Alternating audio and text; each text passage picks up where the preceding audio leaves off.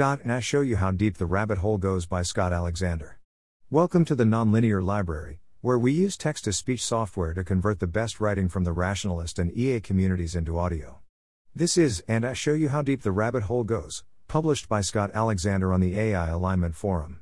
Seen on Tumblr, along with associated discussion. Yellow. People's minds are heartbreaking. Not because people are so bad, but because they're so good. Nobody is the villain of their own life story. You must have read hundreds of minds by now, and it's true. Everybody thinks of themselves as an honest guy or gal just trying to get by, constantly under assault by circumstances and the system and hundreds and hundreds of assholes. They don't just sort of believe this. They really believe it. You almost believe it yourself when you're deep into a reading. You can very clearly see the structure of evidence they've built up to support their narrative, and even though it looks silly to you, you can see why they will never escape it from the inside. You can see how every insult, every failure, no matter how deserved, is a totally unexpected kick in the gut. When you chose the yellow pill, you had high hopes of becoming a spy, or a gossip columnist, or just the world's greatest saleswoman. The thought of doing any of those things sickens you now. There is too much anguish in the world already. You feel like any of those things would be a violation. You briefly try to become a therapist, but it turns out that actually knowing everything about your client's mind is horrendously countertherapeutic. Freud can say whatever he wants against defense mechanisms, but without them, you're defenseless. Your sessions are spent in incisive cutting into your client's deepest insecurities, alternating with desperate reassurance that they are good people anyway. Also, men. You knew, in a vague way, that men thought about sex all the time. But you didn't realize the content of some of their sexual fantasies. Is it even legal to fantasize about that? You want to be disgusted with them. But you realize that if you were as horny as they were all the time, you do much the same. You give up. You become a forest ranger. Not the type who helps people explore the forest. The other type. The type where you hang out in a small cabin in the middle of the mountains and never talk to anybody. The only living thing you encounter is the occasional bear. It always thinks that it is a good bear, a proper bear, that a bear hating world has it out for them in particular. You do nothing to disabuse it of this notion. Green. The first thing you do after taking the green pill is become a sparrow. You soar across the landscape, feeling truly free for the first time in your life. You make it about five minutes before a hawk swoops down and grabs you. Turns out there's an excellent reason real sparrows don't soar freely across the open sky all day. Moments before your bones are ground in two by its fierce beak, you turn back into a human. You fall like a stone. You need to turn into a sparrow again, but the hawk is still there, grabbing onto one of your legs, refusing to let go of its prize just because of this momentary setback. You frantically wave your arms and shout at it, trying to scare it away. Finally, it flaps away, feeling cheated, and you become a sparrow again just in time to give yourself a relatively soft landing. After a few weeks of downtime while you wait for your leg to recover, you become a fish. This time you're smarter. You become a great white shark, apex of the food chain. You will explore the wonders of the ocean depths within the body of an invincible killing machine. Well, long story short, it is totally unfair that colossal cannibal great white sharks were a thing, and if you had known this was the way nature worked, you never would have gone along with this green pill business. You escape by turning into a blue whale. Nothing eats blue whales, right? You remember that from your biology class. It is definitely true. The last thing you hear is somebody shouting, We found one. In Japanese. The last thing you feel is a harpoon piercing your skull. Everything goes black. Blue. Okay, so you see Florence and Jerusalem and Kyoto in an action packed afternoon. You teleport to the top of Everest because it is there, then go to the bottom of the Marianas Trench. You visit the Amazon rainforest, the Sahara Desert, and the South Pole. It takes about a week before you've exhausted all of the interesting tourist sites. Now what? You go to the moon, then Mars, then Titan. These turn out to be even more boring. Once you get over the exhilaration of being on Mars, there's not a lot to do except look at rocks. You wonder how the Curiosity rover lasted so long without dying of boredom. You go further afield. Alpha Centauri A has five planets orbiting it. The second one is covered with water. You don't see anything that looks alive in the ocean, though. The fourth has a big gash in it, like it almost split in two. The fifth has weird stalactite like mountains. What would be really interesting would be another planet with life, even intelligent life. You teleport further and further afield. Tau Ceti. Epsilon Eridani. The galactic core. You see enough geology to give scientists back on Earth excitement induced seizures for the next hundred years, if only you were to tell them about it, which you don't. But nothing alive. Not so much as a sea cucumber. You head back to Earth less and less frequently now. Starvation is a physical danger, so it doesn't bother you, though every so often you do like to relax and eat a nice warm meal. But then it's back to work. You start to think the Milky Way is a dead zone. What about Andromeda? Orange. You never really realized how incompetent everyone else was, or how much it annoys you. You were a consultant, a good one, but you felt like mastering all human skills would make you better.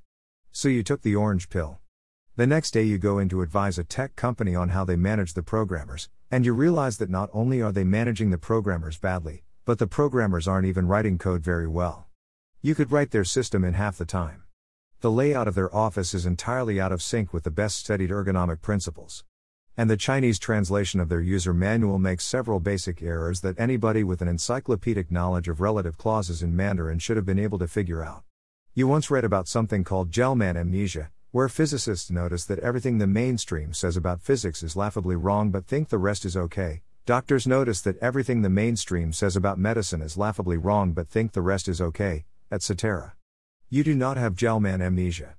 Everyone is terrible at everything all the time, and it pisses you off. You gain a reputation both for brilliance and for fearsomeness. Everybody respects you, but nobody wants to hire you.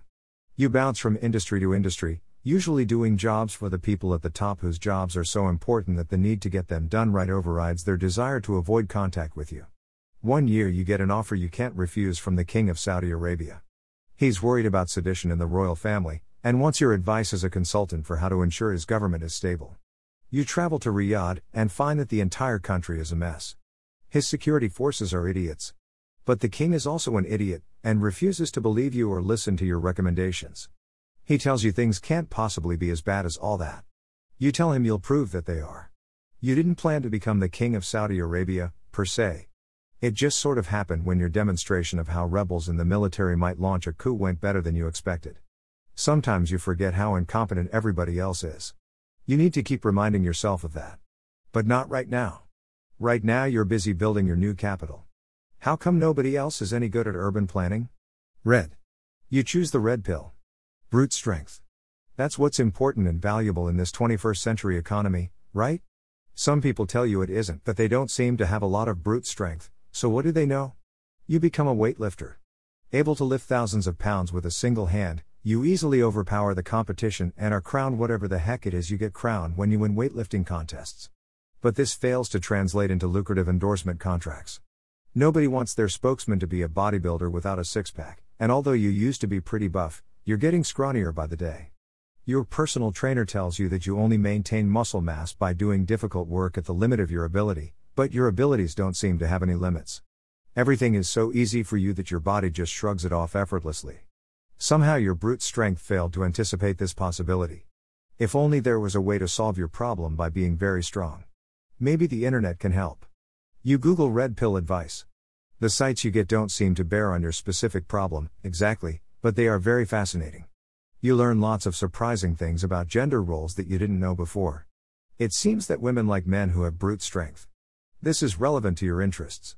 You leave the bodybuilding circuit behind and start frequenting nightclubs, where you constantly boast of your brute strength to prove how alpha you are. A lot of people seem kind of creeped out by a scrawny guy with no muscles going up to every woman he sees and boasting of his brute strength, but the internet tells you that is because they are beta cuckold orbiters. Somebody told you once that internet sites are sometimes inaccurate. You hope it's not true. How could you figure out which are the inaccurate ones using brute strength? Pink. You were always pretty, but never pretty pretty. A couple of guys liked you, but they were never the ones you were into. It was all crushingly unfair. So you took the pink pill, so that no one would ever be able to not love you again. You find Tyler. Tyler is a hunk. He'd never shown any interest in you before, no matter how much you flirted with him. You touch him on the arm. His eyes light up. Kiss me, you say. Tyler kisses you. Then he gets a weird look on his face. Why am I kissing you? He asks. I'm sorry. I don't know what came over me. Then he walks off. You wish you had thought further before accepting a superpower that makes people love you when you touch them, but goes away after you touch them a second time. Having people love you is a lot less sexy when you can't touch them. You start to feel a deep sense of kinship with King Midas. You stop dating. What's the point? They'll just stop liking you when you touch them a second time. You live alone with a bunch of cats who purr when you pet them, then hiss when you pet them again. One night you're in a bar drinking your sorrows away when a man comes up to your table. Hey, he says, nice hair. Is it real? I'm the strongest person in the world. He lifts your table over his head with one hand to demonstrate. You are immediately smitten by his brute strength and alpha male behavior. You must have him. You touch his arm. His eyes light up. Come back to my place, you say. But don't touch me. He seems a little put out by this latter request, but the heat of his passion is so strong he would do anything you ask. You move in together and are married a few contact free months later. Every so often you wonder what it would be like to stroke him, or feel his scrawny arm on your shoulder. But it doesn't bother you much. You're happy to just hang out, basking in how strong an alpha he is. Gray. Technology. That's what's important and valuable in this 21st century economy, right? Right. For example, ever since you took the gray pill, an increasingly large share of national GDP has come from items giving you cash because you asked them to. Your luck finally ends outside a bank in Kansas, when a whole squad of FBI agents ambushes you. You briefly consider going all Emperor Palpatine on their asses, but caution wins out and you allow yourself to be arrested. Not wanting to end up on an autopsy table in Roswell, you explain that you're a perfectly ordinary master hacker. The government offers you a plea bargain, they'll drop charges if you help the military with cybersecurity. You worry that your bluff has been called until you realize that, in fact, you are a master hacker.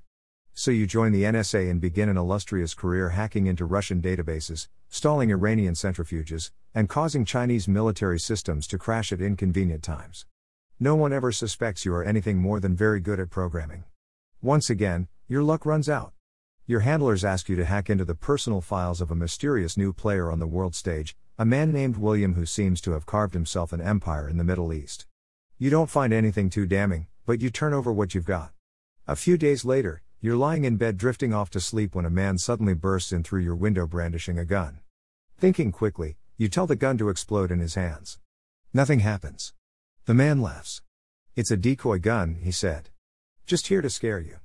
But you bother King William again, and next time I'm coming with a very real knife. He jumps back out of the window.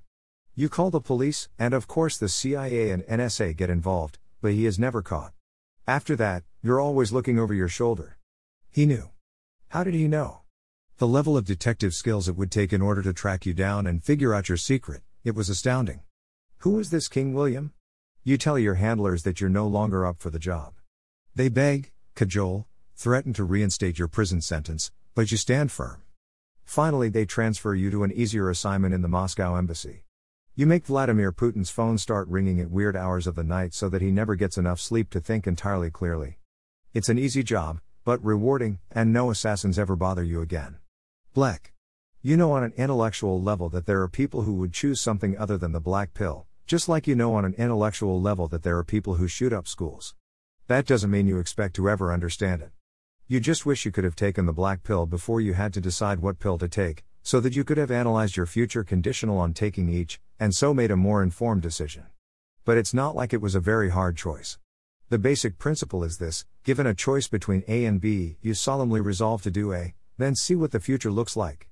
Then you solemnly resolve to do B, and do the same. By this method, you can determine the optimal choice in every situation, modulo the one month time horizon. You might not be able to decide what career to pursue, but you can sure as heck ace your job interview. Also, a millisecond in the future is pretty indistinguishable from the present, so seeing a millisecond into the future gives you pretty much complete knowledge about the current state of the world. You are so delighted by your omniscience and your ability to make near optimal choices that it takes almost a year before you realize the true extent of your power. You resolve, on the first day of every month, to write down what you see exactly a month ahead of you. But what you will see a month ahead of you is the piece of paper on which you have written down what you see a month ahead of that. In this manner, you can relay messages back to yourself from arbitrarily far into the future, at least up until your own death. When you try this, you see yourself a month in the future, just finishing up writing a letter that reads as follows Dear Past Self. In the year 2060, scientists invent an immortality serum. By this point, we are of course fabulously wealthy, and we are one of the first people to partake of it. Combined with our ability to avoid accidents by looking into the future, this has allowed us to survive unexpectedly long. I am sending this from the year 963,445,028,777,216 AD. We are one of the last hundred people alive in the universe.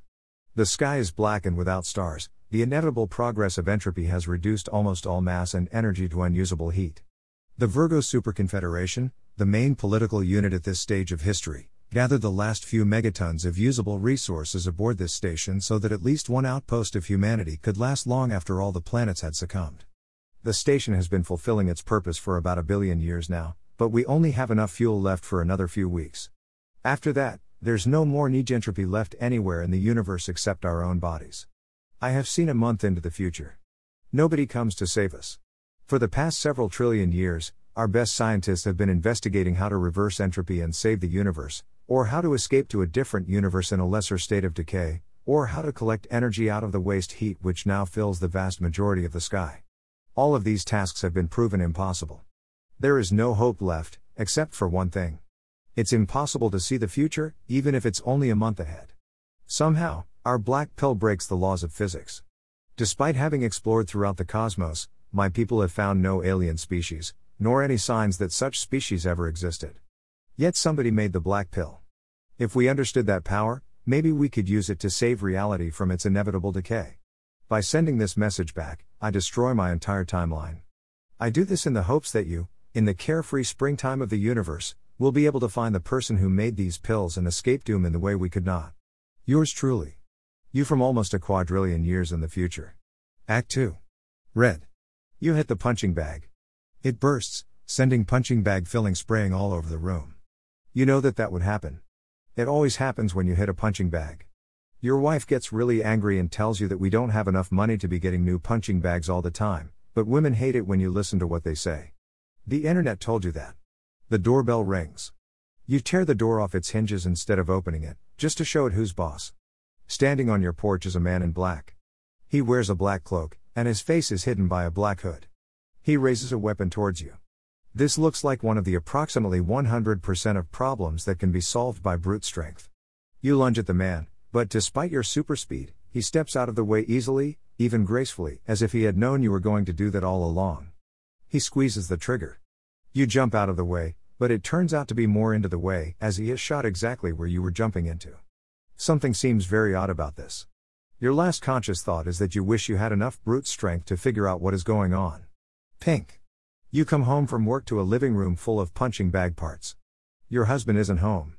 You figure he knew you were going to chew him out for destroying another punching bag, and decided to make himself scarce. That lasts right up until you go into the kitchen and see a man dressed all in black, sitting at the table, as if he was expecting you. You panic, then reach in to touch him. If he's an axe murderer or something, you'll seduce him, get him wrapped around your little finger, then order him to jump off a cliff to prove his love for you. It's nothing you haven't done before, though you don't like to think about it too much. Except that this man has no bare skin anywhere. His robe covers his entire body, and even his hands are gloved. You try to reach in to touch his face, but he effortlessly maneuvers away from you. I have your husband, he says, after you give up trying to enslave him with your magic. He's alive and in a safe place. You're lying. You answer. He never would have surrendered to anyone. He's too alpha. The man nods. I shot him with an elephant tranquilizer. He's locked up in a titanium cell underneath 50 feet of water. There's no way he can escape using brute strength. If you ever want to see him again, you'll have to do what I say. Why? Why are you doing this to me? You say, crying. I need the allegiance of some very special people, he said. They won't listen to me just because I ask them to. But they might listen to me because you asked them to. I understand you are pretty special yourself. Help me get who I want, and when we are done here, I'll let you and your husband go. There is ice in his voice. You shiver. Gray. That night with the assassin was really scary. You swore you would never get involved in King William's business again. Why are you even considering this? Please, she said, with her big puppy dog eyes. Oh, right. Her. She's not even all that pretty. Well, pretty, but not pretty pretty. But somehow, when she touched you, it was like those movies where you hear a choir of angels singing in the background. You would do anything she said. You know you would. We need to know the layout of his palace compound, said the man in black. Was he with her? Were they dating? If they were dating, you'll kill him. It doesn't matter how creepy he is, you won't tolerate competition. But they're probably not dating. You notice how he flinches away from her, like he's afraid she might touch him. And it has to be me who helps? I've, ah, simulated hundreds of different ways of getting access to the king. None of them hold much promise. His security is impeccable. Your special abilities are the only thing that can help us. You sit down at your terminal. The internet is slow. DC still doesn't have fiber optic.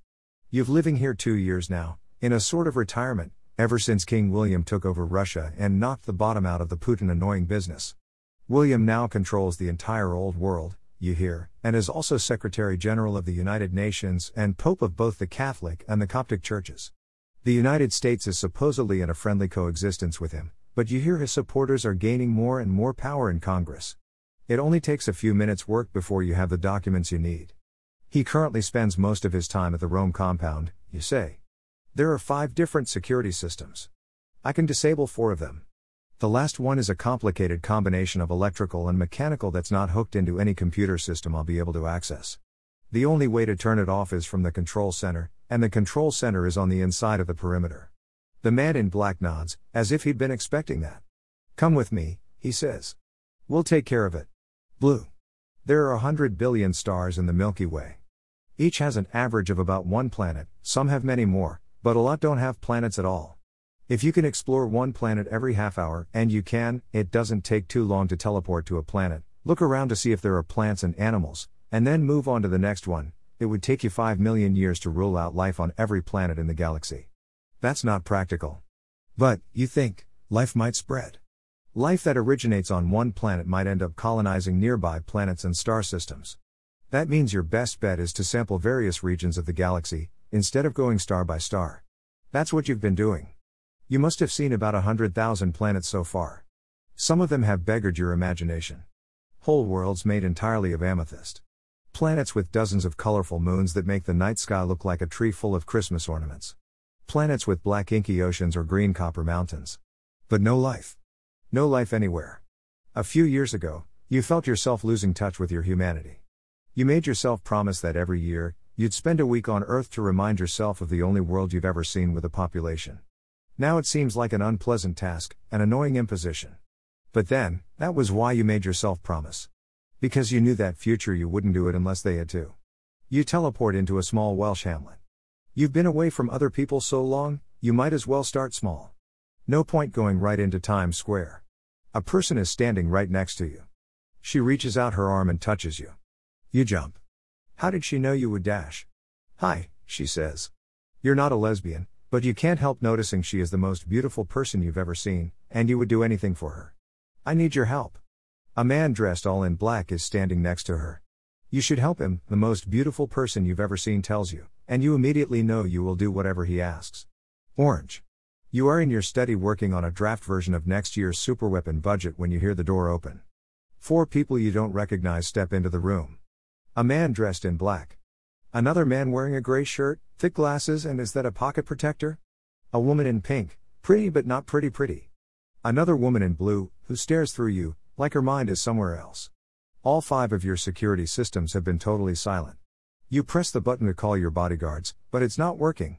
So you draw the gun out from under your desk and fire. You happen to be a master marksman, but the gun explodes in your face. You make a connection.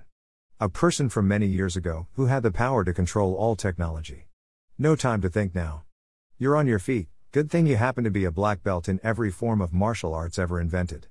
The man in gray is trying to take out a weapon, you kick him in the gut before he can get it out, and he crumples over. You go for the woman in blue, but at the last second she teleports to the other side of the room. This isn't fair. You are about to go after the woman in pink, but something in her step, something in the position of the others makes you think they want you to attack her. You happen to be a master at reading micro expressions, so this is clear as day to you. You go after the man in black instead. He deftly sidesteps each of your attacks, almost as if he knows what you are going to do before you do it. The woman in blue teleports behind you and kicks you in the back, hard. You fall over, and the woman in pink grabs your hand. She is very, very beautiful. How did you miss that before? You feel a gush of horror that you almost punched such a beautiful face. We need your help, she says. You are too love struck to say anything. The pills, said the man in black. Can you make them? No, you say, truthfully. Of course I tried. But I wouldn't even know where to begin creating magic like that. And you've mastered all human jobs and activities, said the man in black. Which means the pills weren't created by any human. But there aren't any aliens, said the woman in blue. Not in this galaxy, At least. I've spent years looking. It's totally dead. It's just as I thought, said the man in black. He turns to you. You're the Pope now, right? Come with us. We're going to need you to get a guy in northern Italy to give us something very important. Yellow. It is spring, now. Your favorite time in the forest. The snow has melted, the wildflowers have started to bloom, and the bears are coming out of hibernation. You're walking down to the river when someone leaps out from behind a tree and touches you. You scream, then suddenly notice how beautiful she is. Four other people shuffle out from behind the trees. You think one of them might be King William, the New World Emperor, although that doesn't really make sense. You're probably wondering why I've called all of you together today, said the man in black. You're not actually wondering that, at least not in quite those terms, but the woman in pink seems be listening intently, so you do the same in the hopes of impressing her. Somehow, and none of us can remember exactly how, each of us took a pill that gave us special powers. Mine was to see the future. I saw to the end of time, and received a message from the last people in the universe. They charged me with the task of finding the people who created these pills and asking them how entropy might be reversed. But I couldn't do it alone. I knew there were seven other people who had taken pills. One of us, green, is dead. Another, red, had nothing to contribute. The rest of us are here. With the help of pink, blue, and gray, we've enlisted the help of orange and his worldwide organization. Now we're ready for the final stage of the plan. Yellow, you can read anybody's mind from a picture, right? Yellow nods. But it has to be a real photograph. I can't just draw a stick figure and say it's the president and read his mind. I tried that. Black is unfazed. With the help of Orange, who among his many other accomplishments is the current Pope, I have obtained the Shroud of Turin. A perfect photographic representation of Jesus Christ, created by some unknown technology in the first century. And Jesus, I am told, is an incarnation of God. As the current Pope, I suppose I would have to agree with that assessment, says Orange. Though, as the current UN Secretary General, I am disturbed by your fanatical religious literalism. Orange can do anything that humans can do, and says he can't make the pills. Blue has searched the whole galaxy, and says there aren't any aliens. That leaves only one suspect. God must have made these pills, which means he must know how to do it. If we can read his mind, we can steal his secrets. As Pope, says Orange, I have to condemn this in the strongest possible terms. But as Lucasian Professor of Mathematics at Cambridge, I have to admit I'm intrigued by this opportunity to expand our knowledge. Black ignores him. Yellow, will you do the honors? You want no part in this. This is insane. Every time I read someone's mind, I regret it. Even if it's a little kid or a bear or something. It's too much for me. I can't deal with all of their guilt and sorrow and broken dreams and everything. There is no way I am touching the mind of God Himself. Please? asks Pink, with big puppy dog eyes. Um, say. Don't you know how this will go, anyway? asks Blue. Why don't you just tell her what happens? Um, said Black. This is actually the one thing I haven't been able to see. I guess contact with God is inherently unpredictable, or something. I have such a bad feeling about this, you say. Poes? says Pink. She actually says Poes. You sigh, Take the shroud and stare into the eyes of weird photographic negative Jesus. Black. It is the year 963,445,028,777,216 AD, and here you are in a space station orbiting the galactic core. After handing Yellow the Shroud of Turin, the next thing you remember is waking up in a hospital bed. The doctor tells you that you'd been in a coma for the past 41 years. Apparently, Yellow went totally berserk after reading God's mind. You don't know the details and you don't want to, but she immediately lashed out and used her superpowers to turn off the minds of everybody within radius, including both you and herself. You all went comatose, and probably would have starved to death in the middle of the forest if Orange's supporters hadn't launched a worldwide manhunt for him. They took his body and the bodies of his friends back to Rome, where they were given the best possible medical care while a steward ruled over his empire. After 41 years of that, Yellow had a heart attack and died, breaking the spell and freeing the rest of you. Except blue and gray. They died as well. It was just you, orange, and pink now. Oh, red. You'd hired a friend to watch over him in his titanium jail cell, and once it became clear you were never coming back, he'd had mercy and released the guy. Red had since made a meager living selling the world's worst bodybuilding videos, which were so bad they had gained a sort of ironic popularity. You tracked him down, and when Pink saw him for the first time in over 40 years, she ran and embraced him. He hugged her back. It took them a few hours of fawning over each other before she realized that nothing had happened when she touched him a second time. Something something true love something the power was within you the whole time? But you had bigger fish to fry. The stewards of Orange's empire weren't too happy about their figurehead monarch suddenly rising from the dead, and for a while his position was precarious. He asked you to be his advisor, and you accepted. With your help, he was able to retake his throne. His first act was to fund research into the immortality serum you had heard about, which was discovered right on schedule in 2060. The years went by. Orange's empire started colonizing new worlds, then new galaxies, until thousands of years later it changed its name to the Virgo Superconfederation. New people were born. New technologies were invented. New frontiers were conquered. Until finally, the stars started going out one by one. Faced with the impending heat death, Orange elected to concentrate all his remaining resources here, on a single station in the center of the galaxy, which would wait out the final doom as long as possible. For billions of years, it burned through its fuel stockpile, until the final doom crept closer and closer. And then a miracle occurred. Epilogue. Red. This space station is awesome. There are lasers and holodecks and lots of hot pussy. And all you have to do is turn a giant turbine for a couple of hours a day. One of the eggheads in white coats tried to explain it to you once. He said that your brute strength was some kind of scientific impossibility, because you didn't eat or drink any more than anyone else, and you didn't breathe in any more oxygen than anyone else, and you were actually kind of small and scrawny, but you were still strong enough and fast enough to turn a giant turbine thousands of times per minute. He rambled on and on about thermodynamics. Said that every other process in the universe used at most as much energy as you put into it, but that your strength seemed almost limitless regardless of how much energy you took in as food. That made you special, somehow. It made you a novel power source that could operate independently of external negentropy. You weren't sure what any of that meant, and honestly, the scientists seemed sort of like a beta cuckold orbiter to you. But whatever was going on, they'd promised you that if you turned this turbine every day, you could have all the hot pussy you wanted and be super alpha. You'd even met the head honcho once, a guy named King William. He told you that some of the energy you produced was going to power the station, but that the rest was going into storage. That over billions and billions of years, they would accumulate more and more stored negentropy, until it was enough to restart the universe. That it would be a cycle, a newborn universe lasting a few billion years, collapsing into a dark period when new negentropy had to be accumulated, followed by another universe again. It all sounded way above your head. But one thing stuck with you.